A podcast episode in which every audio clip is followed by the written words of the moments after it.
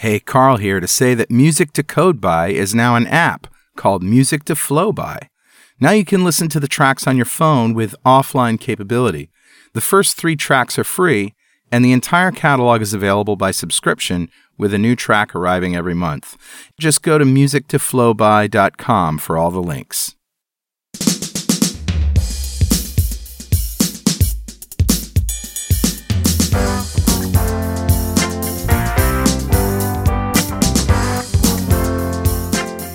Welcome back to .NET Rocks. This is Carl Franklin. And this is Richard Campbell. We are actually in person in some conference room somewhere looking out the window at Westminster Abbey. There's Westminster Abbey. We're in the Queen Elizabeth II Conference Center. Right, at NDC London. Yeah, new venue for them. Yeah. Nice to be in Westminster. Yeah, it's fun. Yeah, it's a beautiful area. yeah, downtown. Westminster Abbey, you know, Isaac Newton's buried over there. Yeah, crazy people. You're walking around and you're like, hey, you're standing on Isaac Newton. What? What? Yeah. Charles Dickens. Yeah, don't fall down. Be careful. Uh, anyway, Dom and Brock are here, but before we talk to them about security and all that stuff, we have a little business to take care of. This is Better Know Framework. Roll them.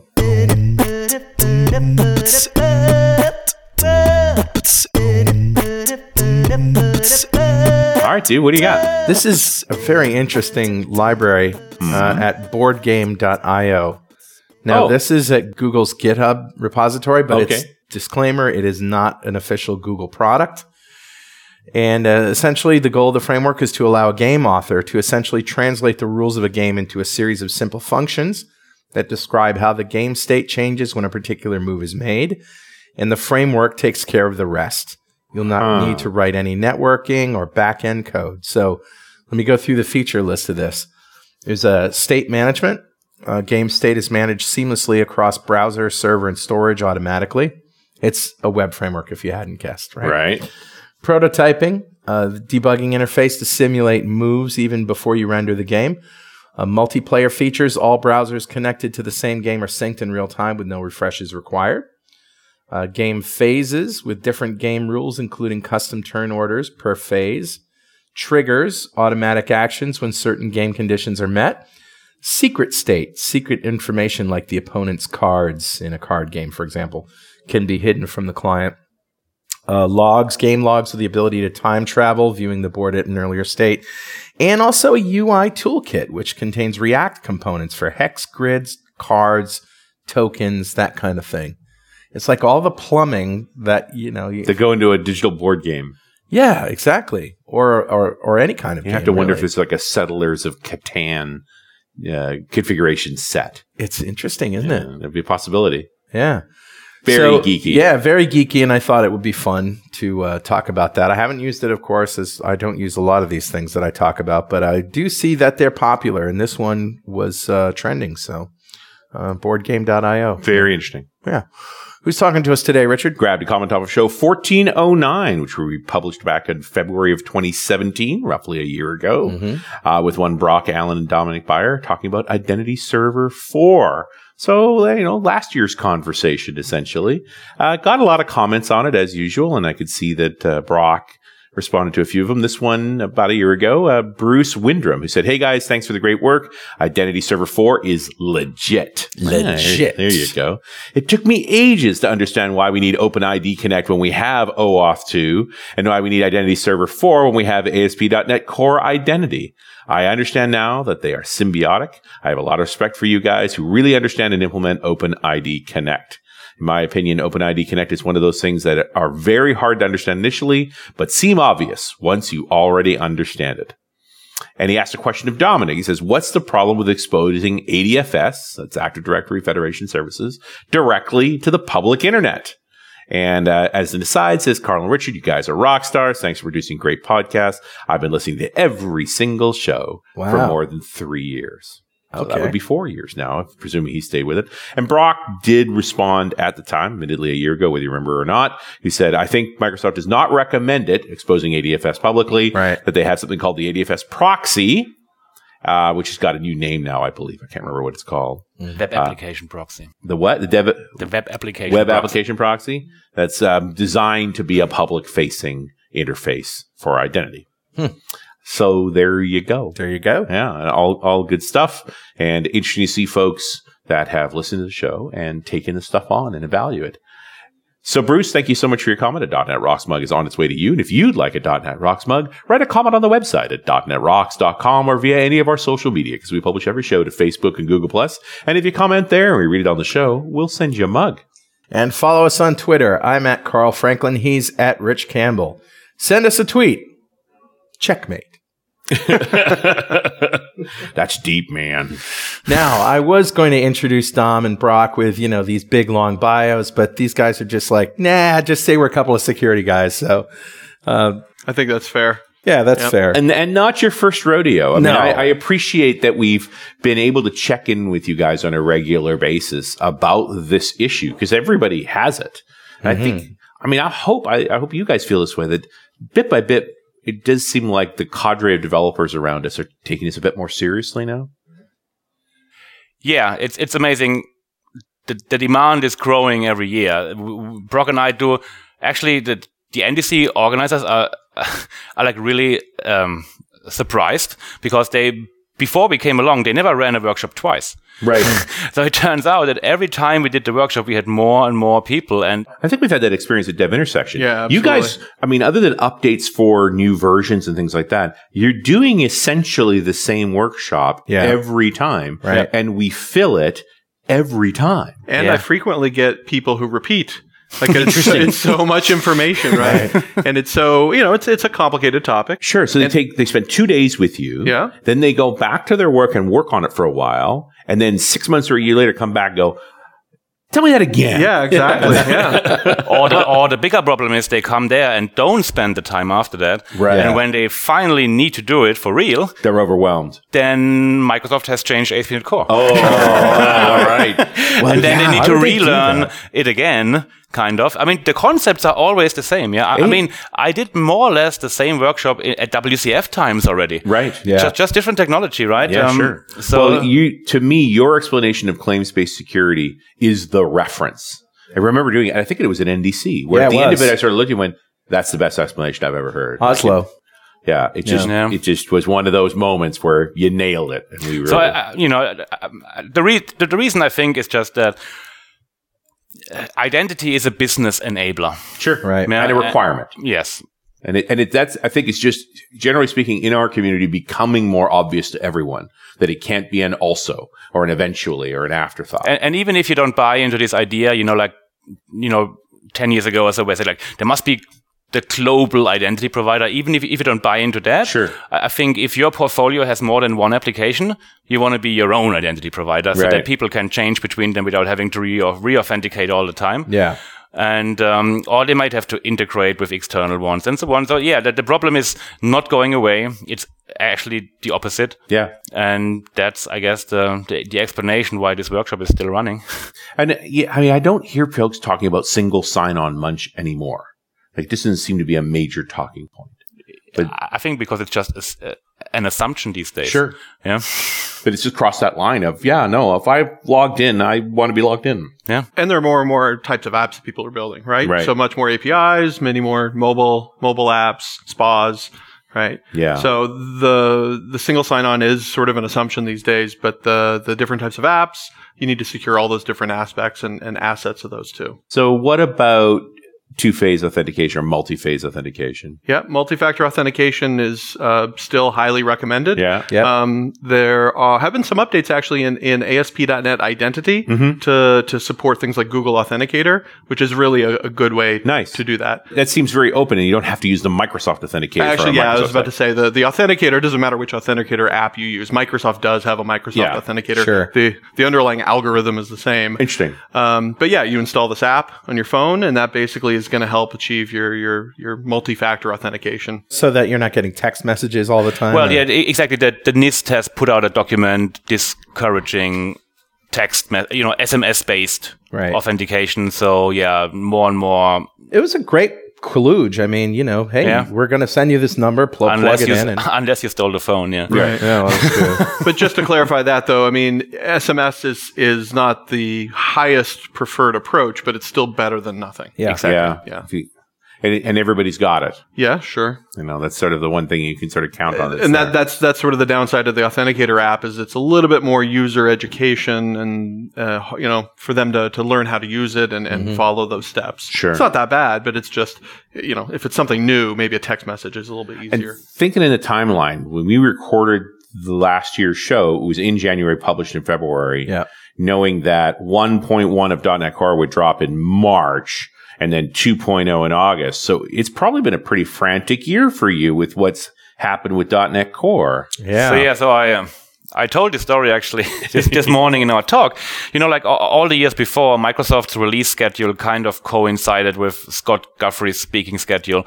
So then, you know, like when, whenever he was doing a big keynote, they had to release something. Right. Right. This for, for this time around, they didn't do it like that. Yeah. So um, no one really knew when they're gonna ship ASP.NET Core.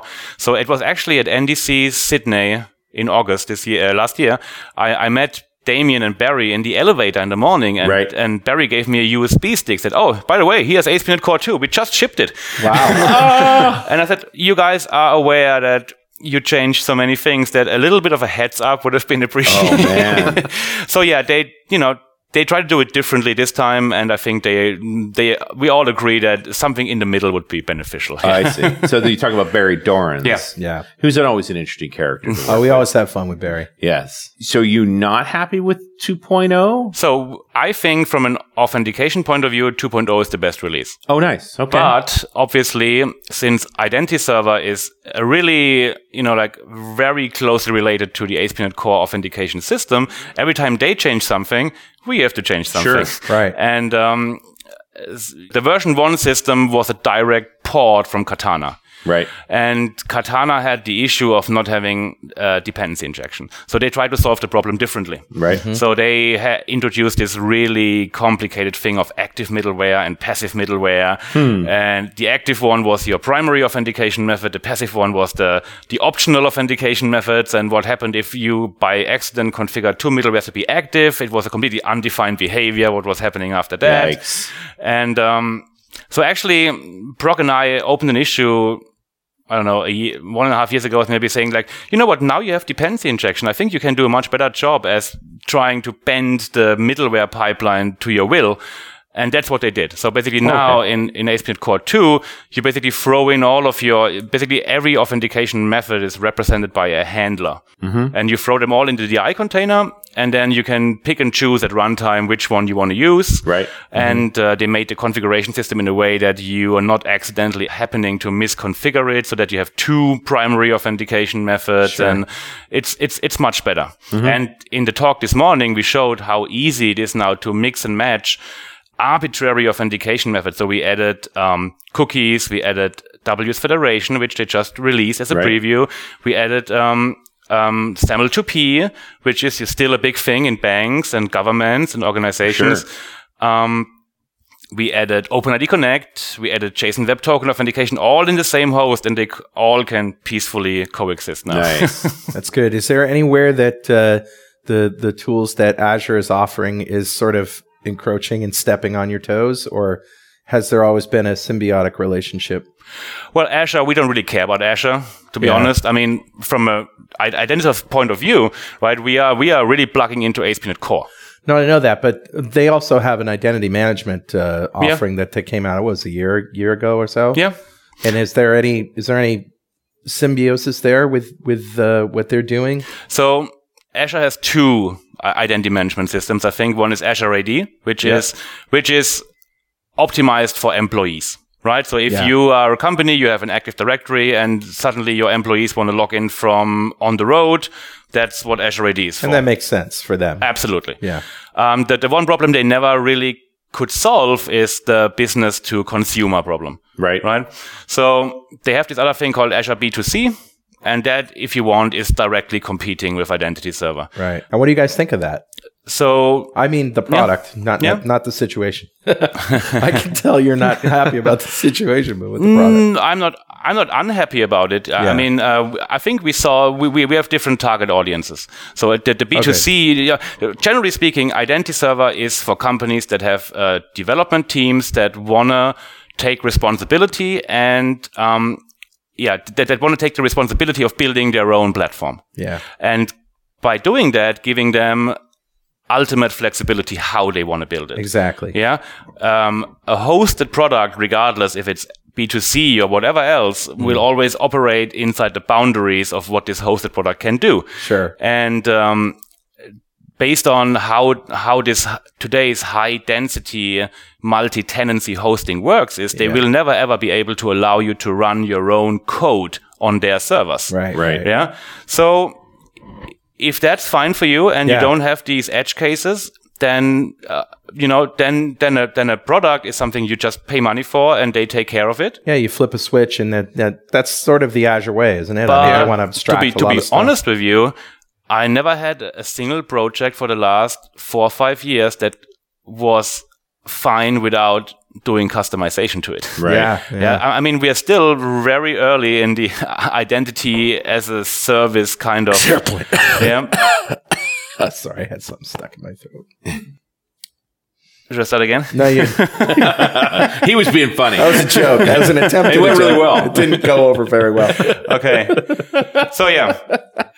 So we're still very early, I think, in, in identity management as a service, and I, I honestly believe that the the multi-tenancy solution to the problem is not the, the right solution. Hmm. Yeah. Okay.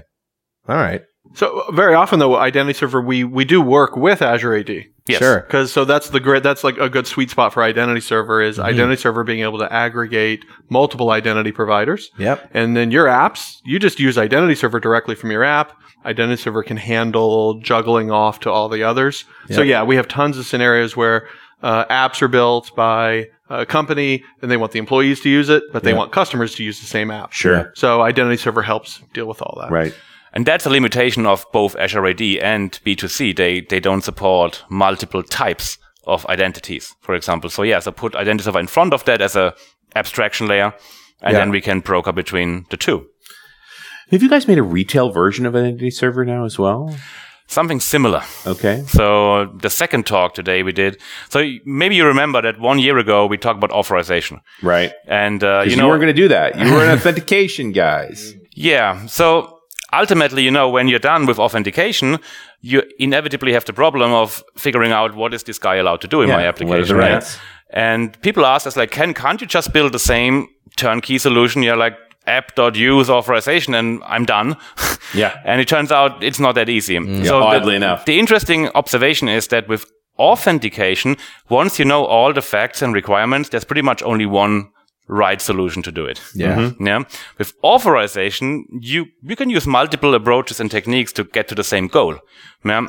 So we started basically uh, like once a year ago, basically talking to every customer, like how do you do it? How do you did it in the past? Are you happy with that? How would you do it if you have to do it again? Right. And um, this basically led to an architecture that we think is the right one, um, which is promoting the separation of identity and authorization. So we, you know, again, many products try to sell you identity and access management in a in a single f- product. Yeah? Yeah. And then you're completely locking in. You have to use their user store, their policy Sure. store, their whatever.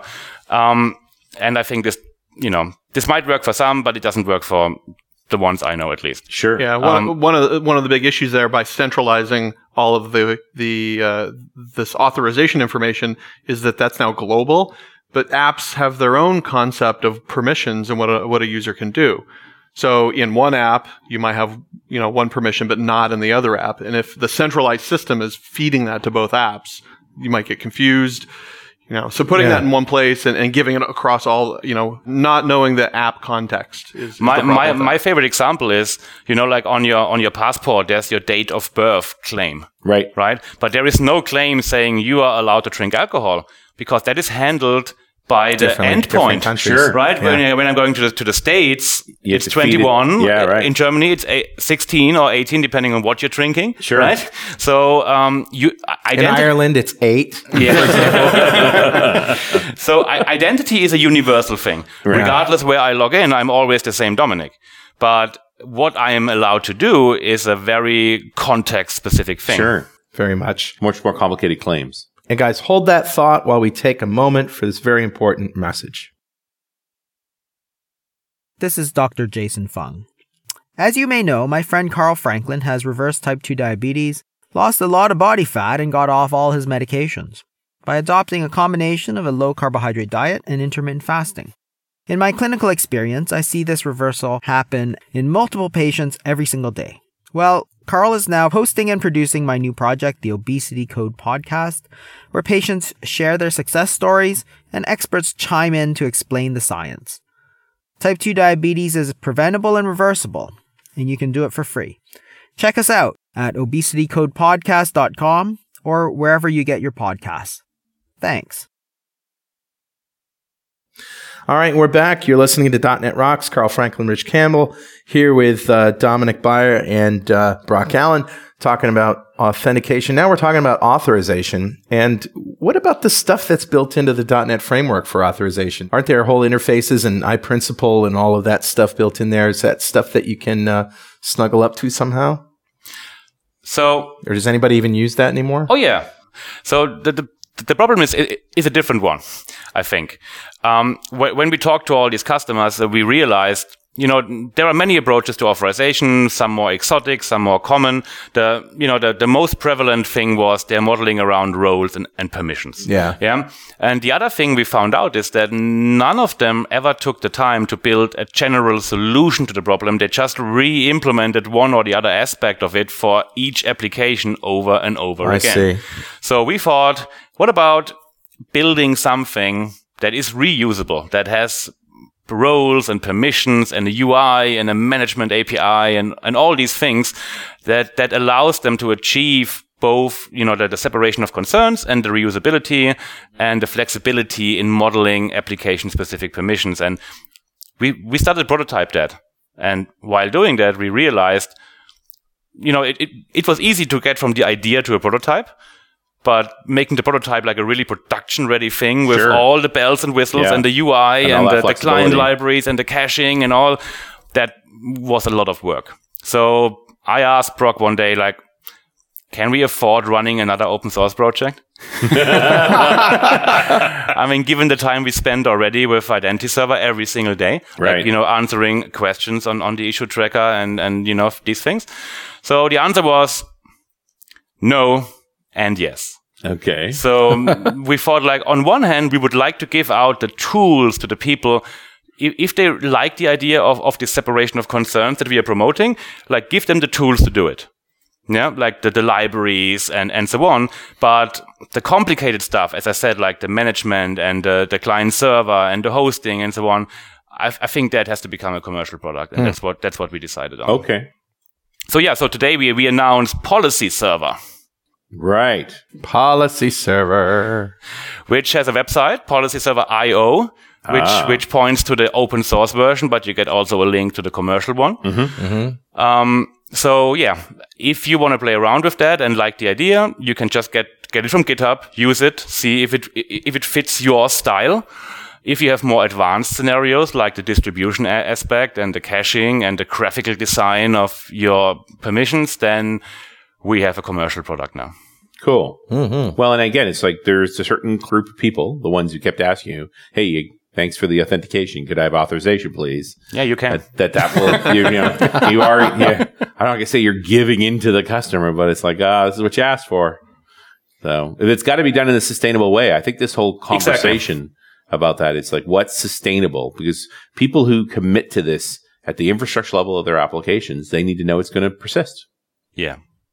So yeah, i- i- it's already stunning, yeah, that how many people are basically using Identity Server as the backbone of their complete business strategy, Sure. right? I mean, like they're putting all their customers in there, the, the most important asset that asset they have. Mm-hmm. And you know, we've been struggling going back and forth. How do we make this sustainable? And one, I think one good thing about it is that it's it's also our hobby still. Right. Right. I mean, like we love You're- doing You're still that. enjoying yourself. Yeah, mm. exactly. But on the other hand, imagine. also we, you know, tr- trying some alternative things. We we we, we opened um, a Patreon page, for example, now a patreon.com slash identity server, I think, Mm-hmm. where you know where we encourage commercial organizations, customers, Mm-hmm. or you know, like companies, you know. If you want to make sure that we can keep up the same level of commitment, why not just, you know, give a little bit? Pledge. Sure. yeah, give a little bit back. Patreon's a wonderful thing. Yeah, no, very interesting, and and yeah, interesting to see that model applying this way too. Better than trying to build a foundation and recreate and it's the wheel. actually amazing how many you know like just you know like single persons not companies already gave us something Wow.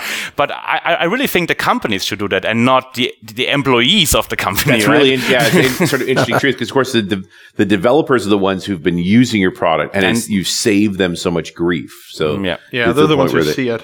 and, and they're And- actually quote unquote cutting the check. Yeah, and that, that's a, that's why that's a little bit of a problem. I think that that needs to percolate up to Sure. the management level a little bit better. Because Well, I wonder if they can submit it as an expense. Yeah, but I I also appreciate the idea of Patreon being a low friction way for them to make those contributions Hmm. on a regular basis. Richard and I have been toying with the idea of doing a Patreon pa- uh, page as well. Mm-hmm. Yeah, that might be a. It's there, a good there- thing. there, there are many like podcast style things there Yep. like and, and artists and Yeah. comedians i think as well and It's just a little extra insurance, you know. there's, there's, there's this guy called ralfy you know him they're doing the, the whiskey reviews Right. yeah. Ralfy.com or ralphiestuff.com, I think it's called. and yeah, he has a Patreon page, and that's how he.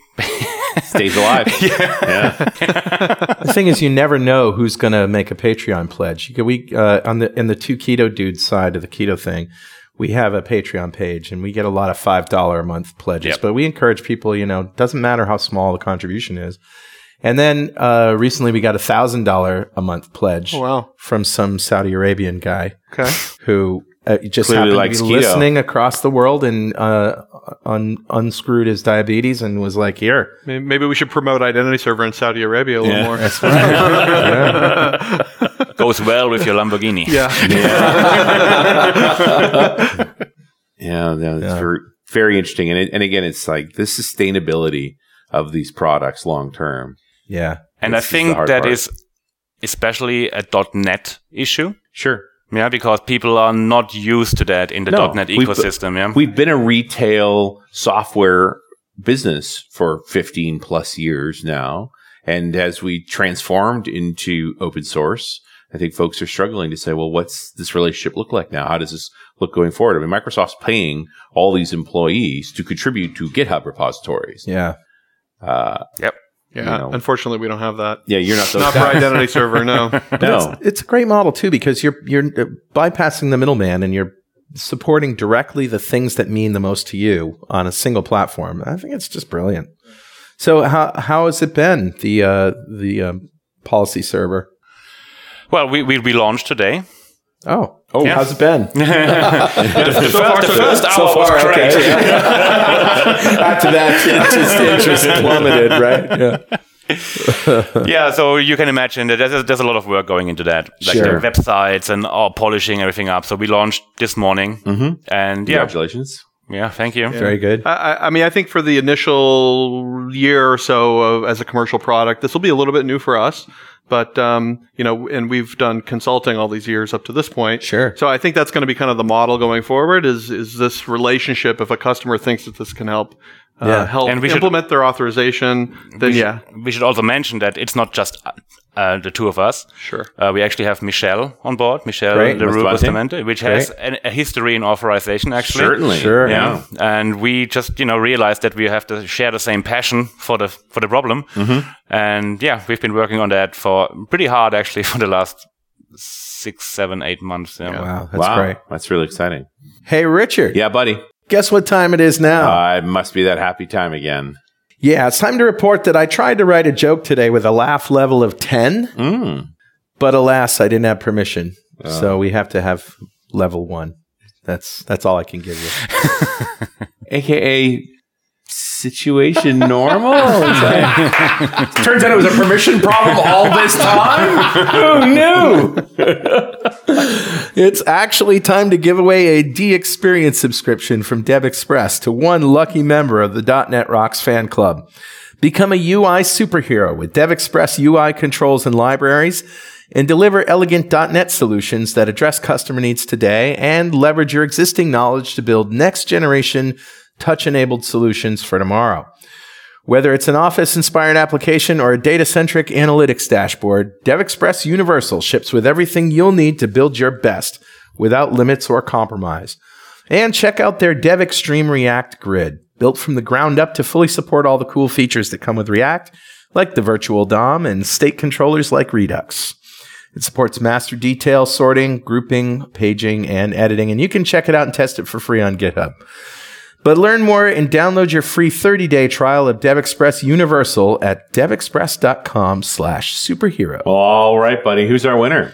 Today's winner is Danny Allegreza. Oh, congratulations, Danny. Yes. And Danny just won the DXperience subscription, a big pile of awesome from my friends at DevExpress, just for being a member of the .NET Rocks fan club. And if you don't know what that is, go to .NETRocks.com, click on the big Get Free Stuff button, answer a few questions, and join the fan club. We have thousands of members all over the world, and every show we like to give away stuff from our sponsors. And every December, we give away a $5,000 technology shopping spree to one lucky member of the .NET Rocks fan club. But you got to sign up to win. And of course, guys, it's your turn. I don't know how many times you've done this. Been a few. uh, yeah. You know, a few, this is the most stressful part of your show. You're not the first person to tell me that today. I mean, for a week or two, we've been thinking about this. Kicking so- stuff back and forth. Yeah. We actually were talking about it last evening. yeah, Yeah. too. Well, so for mine, I actually, I think I have in mind. Um, do you guys know what MAME is? Oh yeah, multi arcade machine emulator. Sure. Yeah. So it's basically like the all those um, upright box video Yeah. games, the arcade video games that I used games. to play as a kid. They kid. suck the ROMs out and you can play on Windows. Yeah. So so um, with uh, you know the show Stranger Things that Okay. came out recently, it was it's kind of like a the redoing the '80s, and they, Mm-hmm. they have like the, the the characters on are playing Dungeons and Dragons and playing Dig Dug in the Yeah, arcade, yeah, yeah. and all of those childhood memories are coming back to me. So I, it made me remember how much I missed those arcade games. So with five thousand dollars, that's what I would do. Is I would Build a buy a, box. Get all the right, you know, joystick controls on that, and uh, now, and you set up a game, a The form factor of that box is built around a 4.3 CRT. Yeah. Yeah. It's actually going to be hard to come by these days. Well, nor do you well, that's why want it's five thousand dollars. Yeah, nor do you want one. So I think you'd actually want an HD screen format Yeah. box, a little bit wider than than conventional, but you're gonna have a better screen for. it. Or a sixteen nine, but in sort of portrait mode. Yeah. right. You could do that. the- you know, if, if I'm playing Defender, I'd Right. like some Oh, extra yeah. width. Absolutely. please. Yeah. Absolutely. Gunning room would be good. yeah. so- Only if you're going to have uh, y- the emulators. Obviously, are square and in that four three. So you're going to have a lot of wasted space. But man, I got into MAME a long, long time ago. But you know, you're this really speaks to this retro thing that's going on Yep. with young people right now. And you know, I do consider you a young person, believe it or not. I'm just saying. I don't, I don't know. You have more gray hair than I do, but I uh, That's because you keep I, I yours cut cut hair short. really, really short. If it grows out, the gray comes out. So But I, you know, um, I'm, and this is just an aside. I'm in a, I have a band with horns, and it's badass, right? The Franklin Brothers Band. We play nothing written after 1985. Most of our stuff is from the 60s and 70s, and it's just I, I see more and more young people coming out to listen to us and not complaining that we're not playing Uptown Funk, Modern music, you know. yeah. So I think there is this really big surge of among millennials, and I know you're not a millennial, but among, among millennials to rediscover the music of their parents' generation. Yeah. Anyway, enough of that. What's your uh, five thousand dollars going to be spent on, Dominick? So I had a hard time. but basically, uh, one of the most important things that I wanted last show, I think, was my big green egg. Oh yeah. So, so I have that now. So I, I was thinking, like, Wait, what wait, is- wait. Got to bu- we got to back up and tell people what it is if they haven't been paying attention for It's the a, last it's, a, ten it's a smoker. I mean, sh- and, Yeah. and a grill. yeah. It's a Kamado oven. the te- it's the tandoori. technical. Yeah. It could be a tandoor if you want. Yeah. Uh, if you're brave enough. But Yeah. it's a ceramic egg shaped thing with a, uh, a firebox and uh, grates and uh, the s- plate setter, which is a blocker for doing proper smoking. Yep. And a beautiful device. So you've got one. I got one, and it's it's it's brilliant. Yeah. But did you get the fan controller? I did. See, there's that's when you geekify a perfectly harmless, literally iron age device. so the fan controller is like a thermostat, and you basically say, Yeah, "I the- want you yeah. to keep this temperature." Basically, when you're doing like long jobs, as they call them, right? Nice. um, where like your your brisket or your your your pork shoulder, Yeah. where you it's ten hours, and you know you could stand next to it for 10 hours and make sure it doesn't, you know, it, Yeah, it, it, it constantly has, controlling the temperature. See, I've done that, but I drink while I do it. So at some point, I order a pizza. Like you just stop caring. right? yeah, good point. So, so I, I thought like, you know, now, now that I don't have to control the temperature anymore, what is the best thing to do while the pork shoulder is in there? Mm-hmm. It's brewing a beer. Yeah. sure. Which actually takes a lot of time and attention. Like Which is roughly a six, you know, a brew day is roughly six hours. Right. I, I, I did that on, you know, low tech gear. yeah, Um, but a shoulder smoke is you know, about six six to eight hours. Yeah. Yes, exactly. Yeah, so you pretty could have a complete brew day while smoking the While shoulder. the meat was doing the or, thing. or your brisket.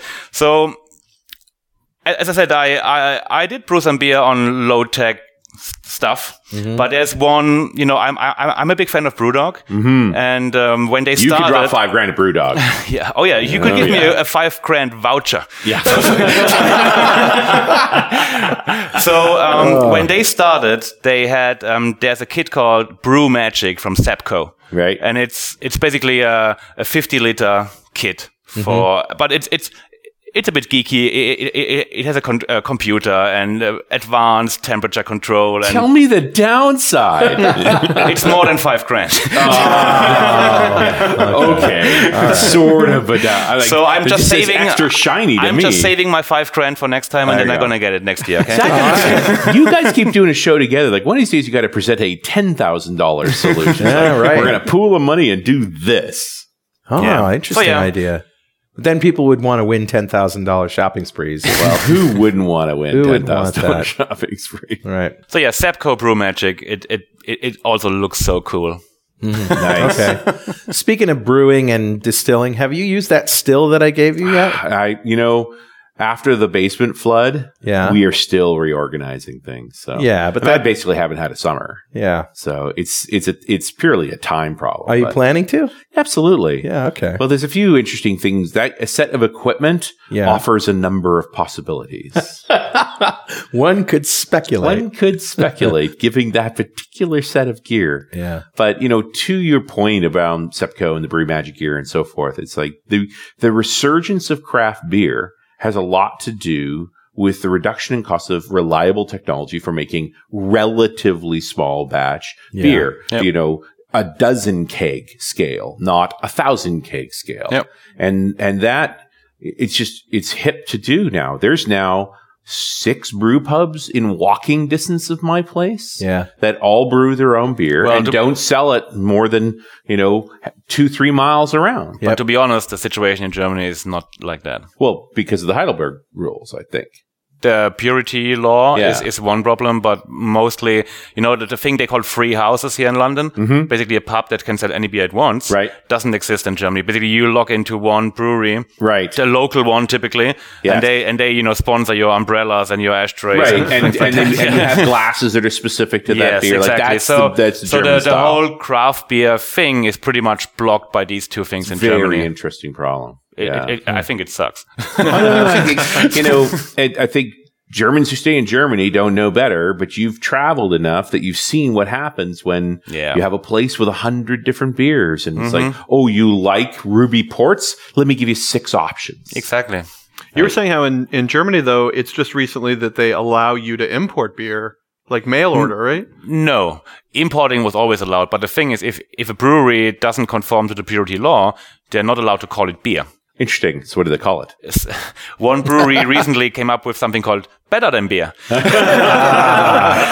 actually, be- because we have this huge lobby in Germany, you know, like the Warsteiner and the Bitburger Sure. and the Becks, they just sued them. And they had to destroy it. Not not enough to shut them down. They Yep. had to. Actually, They had to destroy the beer. my goodness. Yeah. Wow. So, and the, the whole purity law thing, I mean, uh, on the way they're marketing it is like, you know, Belgian beer is really, really bad because it doesn't conform to the purity law. Oh, But save and me. as you all know, it's the opposite. Yeah, it's, it's lovely stuff. I mean, the the lambics are crazy. What they you know what they are. I but- like them. Yeah, no, but it's an it's an adventure. Hey, we should do some work today. Yeah, we probably should get back to and, it. and I and I do want to drag back into authoriza- uh, authorization just because there is so many aspects to this. Like mm. you you jumped immediately into role based, which for mm. better or worse, most people still know and trust that one. Mm-hmm. But under the hood, it's all actually claims based anyway. It's just that one of the claims is the role. So the way we think about that is that the claims are the input to the authorization policy. Right. So you, you the user authenticates, gets back its his identity, and then we send this identity to the policy system, Right. And it will use either rule-based things or mapping, static mappings to basically turn that into the permissions for the given application. And I do like the booze example. This here is my birthday. That's all I can remember. yeah. He- here is what I want to drink. Right. The fact that I want a spirit versus uh, Yep. versus a beer, I actually can play a role in what you're authenticated to. Yep. Like I, I just, Yeah, it's a a good nicely example, yeah. complicated problem. Yep. And yeah. So how old are you? What did you want? What time of day is it? You know, like in the U.S., it's not a, like, hey, no alcohol on a or a are you at an airport Are you- are you- yeah. where time zones don't yeah, matter? doesn't actually mean anything. Like, I, yeah, I think that's really interesting to be that in some respects, how do you map that out? That for someone to successfully ent- authenticate this claim, this right, they have to, it's almost an equation, an expression of Well, something. there's a balance there. Mhm. Uh, and uh, the approach that that we uh, looked at was trying to um, be general enough that can be used across many different applications. Um, and uh, and there was, uh, I mean, Dominick was talking this morning on the talk about uh, XACML. Uh, is uh, XACML? XACML? That's the XML access control markup It's the language. extensible oh, the extensible access access Sounded like a control markup carnival language. game. And so that was a, an older technology, XML based, that uh, allowed you to kind of do what you're talking about, which Sure. is where you could in XML model your your business logic about authorization. Okay. Um, the funny thing about this, though, is one, we're not u- still using it generally today, right? Yeah. I mean, you'd never even heard of it. Nope. So, um, and the kind of the weird thing about it is that you're in your app, you have to export all this context. Like maybe it's the customer record and who's the salesperson for it and the current user. Turn this into this message and send it out of your system to this XACML system. It would go off and run these rules you're talking about and give you the result. Right. And so, do you really want to write your business logic in that when you're already in your app and your C sharp code and you have, yeah, you, know, you want to just go if this, then yeah. yes. so there's no. a certain amount of logic that we realize that is not authorization logic. It really is just business logic. Sure. So what we tried to do was come up with a, you know, walk that fine line between what made sense to centralize and uh, allow this mapping mechanism. Um, and ultimately what we do map to are roles and permissions Yeah. but those are application specific. Then the app gets those back, can make its kind of coarse grained uh, authorization decisions based on that. But anything beyond that, we feel is really meant, Let it live in the meant, meant to be in the application. No, no, it makes a lot of sense. Yeah. And so you, there's going to be some easy no's, but possibly some harder yeses. Yeah. So you get past the easy no's with the policy side, Yep. and then you pull the rest in to finalize. Okay, we are going to get to a yes. yeah. So fundamentally, what we allow you to model is for a particular application. Okay, what are your roles in this application, Mm-hmm. and what are your permissions? Right. And the, the the whole point of the policy server system is that it is multi-application support. Right. Um, If you've given them the rights to sales data in one app, it should be presumed reasonable for another app. Sure, sure. You can you can do that. We actually even have um, hierarchies of policies, Oh, interesting. so you can have some amount of reuse, if you will, across different Yeah.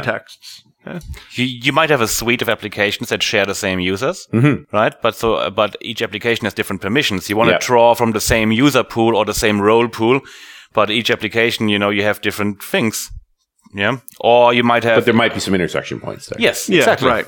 So No? if the users are in particular roles in both apps, Right. but different apps have different permissions, you want to get the reuse of the role mapping, Sure. but different apps get the different. Do you have customers with a scenario where permissions change on a second by second basis or maybe based on actions or something like that? So they need to be able to pull those permissions from from the internet? Uh, well, not so much second by second, but um, and not around maybe arbitrary decisions. Uh, Yeah. What your permissions may or may not be. But so the this hierarchy that we were ta- just talking about uh, to reuse roles, um, we also can utilize that hierarchy to actually model different resources in a system.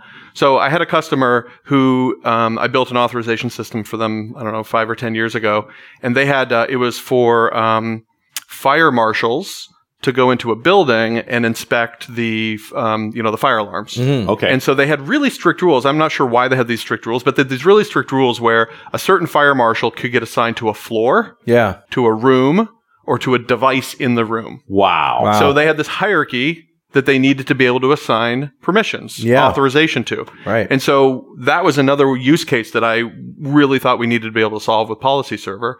And so the idea here is that then, you know, maybe, you know, Rich, you're assigned to room one, you know, device one, right? But Carl's assigned to, to all of floor two or something. Right. So the policy system supporting these hierarchies, Hmm. what you can do is model your domain in these hierarchies and assign roles and permissions at the various levels. It does feel like an ACL hierarchy too, right? Uh, yeah, in a Where you, sense, you it- might be assigned read and or Yeah. you know, read to the for, to the directory, but only write to this file. Yeah, and exactly. You, and you could also create them um, at runtime.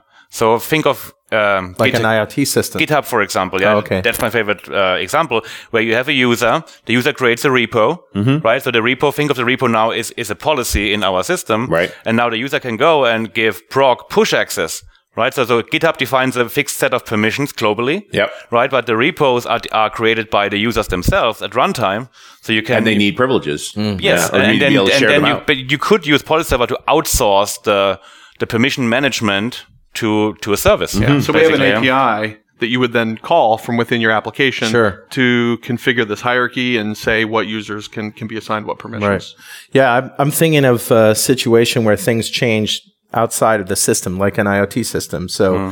you know, if a, if a sensor picks up that uh, something is happening Yeah. in this part of the building, uh, we want to block access to everybody else of that Yeah. physical building. So it might lock the door or give you no access to go in there, what change we, your codes. What we have right now is in the client library, we, we can configure how often we anticipate to change the permissions. Mm. So basically, you know, like we have some intelligent caching in there that Mm. you don't, for every single call, you, you, you don't want to do a network round trip. Yeah. Right. So we can cache that for a certain amount of time. What we are thinking about is what you are describing is having maybe webhooks, Right. right. Where you can notify like, Hey, policy has changed. Yes. Yeah. Yeah. That's, that's not in the, in, in version 1.0. No, but it is, it's an interesting scenario that, uh, you know, we- I think it was that first talk in Oslo that you told us about where the light bulb went on that it's all about authorization is all about business rules. You know, it's about what can you do? What can't you do? What do you, how much are you allowed to see it, in all of that? And, uh, you know, in a homogenous system world like this, where you've got lots of inputs and things happening, it just ma- kind of makes sense. Well, and I appreciate the idea that there's certain class of rules that can be genericized, Yeah. and but you're inevitably going to get to a point where it's like this is specific to the app. Sort of I want mile. that code in the app. I don't Yep. want to push it to a common store. Yep. Yeah. And that's why XACML, uh, as that example, yeah, didn't ever take off. Mm-hmm. You know, you could get an XACML MAME game. That'd be kind of I don't know what the controller would No, look you like. can have but- your 5,000 back now. I hit the gopher, but I didn't have the rights. And and you can tell that when companies start writing DSLs to, to create XACML, yeah, there's a path to hell. Yeah. Like, yeah, we want to we want a way to generically express that, and yeah, this is not code you should write. This is plumbing, right? It's security Yeah. plumbing, it's important plumbing, which all the more reason it's got to be done right. Uh, uh, where how are you guys feeling about the uh, the new rules in the in the EU around uh, the what's the uh, the general data protection GDPR. Oh, yes. yeah regulations? it's first of all a a huge money making machine for consultants. Oh sure, like cha-ching, right? Everybody's afraid now. Google for GDPR, the first things will be sponsored by you know the big Yeah, the the yeah the uh, well, every time there's like big policy changes, like I mean Sa- SOX, Sarbanes Oxley, Yeah. all the security consultants were like, cha-ching. thank you. There's a second one right now going on in Europe. It's called PSD2, the Payment Service Directive number Okay. two, which basically f- will force banks starting this year to open up their APIs. Hmm. So basically Wow. transition from banks to banking. Right. Yeah, so hmm. an- another interesting one. Mm-hmm. Yeah, mm-hmm. um, where actually identifies we, we we have a couple of customers who are banks or like in the fintech industry, where this is really happening this year, and it's really important. But coming back to GDPR, yeah, it, I mean.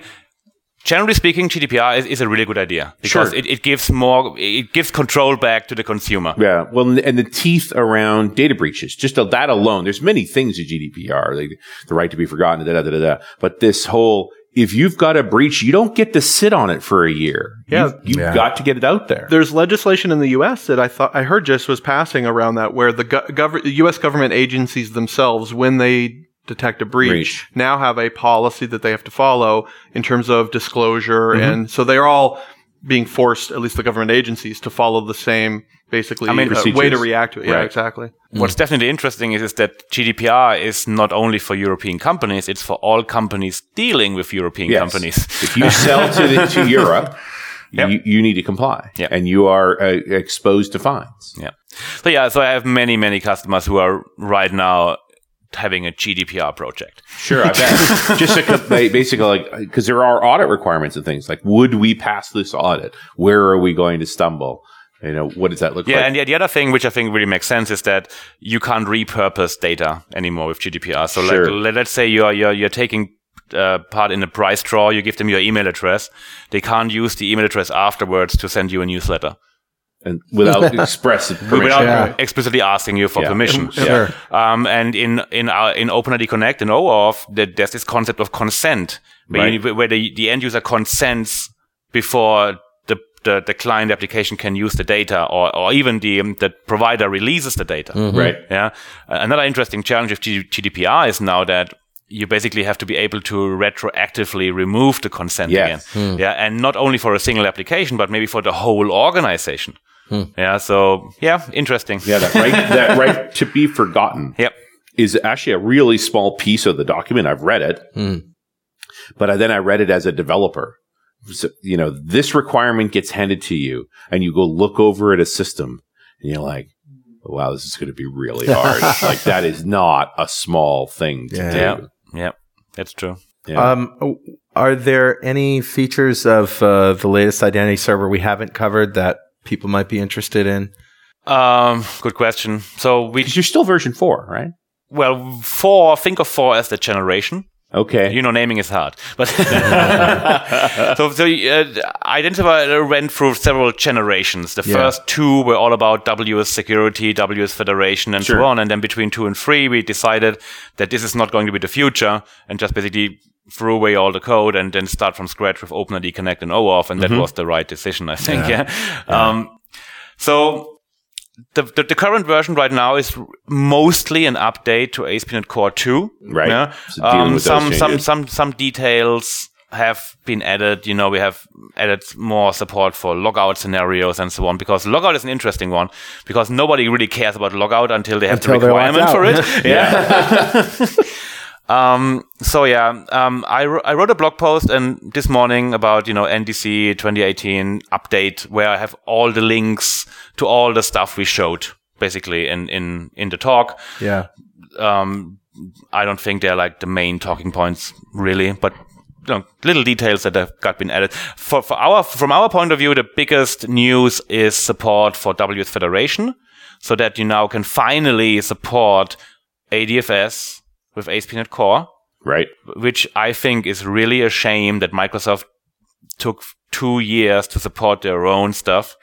yeah. And, to be honest, yeah, this, the fact that ADFS support, and they, they don't even talk about WS Federation support because who cares about WS Federation? They Right. want ADFS support, Yeah. which happens to use WS, W Federation. Federation yeah. yeah. Um, the fact that A- that ADFS was not supported is is a reason why many companies are blocked up to till today to move to ASP.NET Core Interesting. right? Because Wow. they have this existing infrastructure. Why Yeah, you know you're not gonna I- re- I, don't want to throw it away. Yeah. yeah. So Sure. that that's a big thing. So they are very close to releasing the final version of that. It, it's working already. We we found some, some minor things, and that um, there's a guy from Sweden, Anders Abel. He's I call him Mr. Samuel. so whenever whenever I have a SAML question, uh, I ask him, and he's and he's right now in the process of writing SAML support for ASP.NET Core. Interesting. So, you know, if you're a government agency, a bank, an insurance company, these types of companies, they have a good investment in SAML. Right. They've run their own. They've written their own token providers. Like Exactly. Take care or of all or bought commercial ones, right? Yeah. So again, for them, lack of support is, is a blocker for ASP.NET Core. yeah. Uh, which means it's a blocker for identity server. so yeah, these two things we, we showed today, they are re- you know they are released both in preview, but they will be done soon. That that that, that that's the biggest news for me. Mm-hmm. Okay. Awesome. So what's next besides reveling in the release of uh, of your new server? Obviously, 1.0 doesn't have everything that we would like in it, but I think uh, we definitely have a, a roadmap that we're going to be implementing uh, probably over contact the next. with the customer is going to put some pressure on that. I'm yeah, sure. that's absolutely what we were thinking. So that's you know that's what I was saying earlier. You know, pricing and all that's all going to get figured out. Um, Yeah. But I think the best way moving forward to work with customers on this is to to do a little bit of a consulting style. Yep. Get feedback from them. They can kind of learn from us the right way to be modeling this stuff, and they get the product uh, Yeah. as well. Um, but I think that is going to be a good feedback loop for us Yeah. to have more more features down the road. The roadmap starts at the pub, gentlemen. Yeah. oh, is that what's next? Where where does it end? yeah. Where does it end? That's a good question. Usually ends at a pub. Too. All right. Well, thank you guys for being here, and so congratulations on PolicyServer, and Thank thanks you. for all your for- hard work. Thanks for having us. All right. We'll see you next time on .NET Rocks.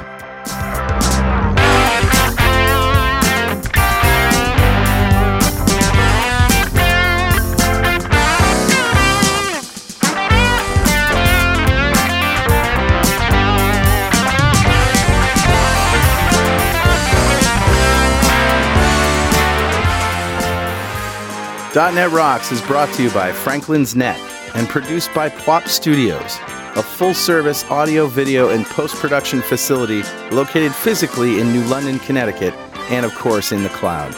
Online at pwop.com.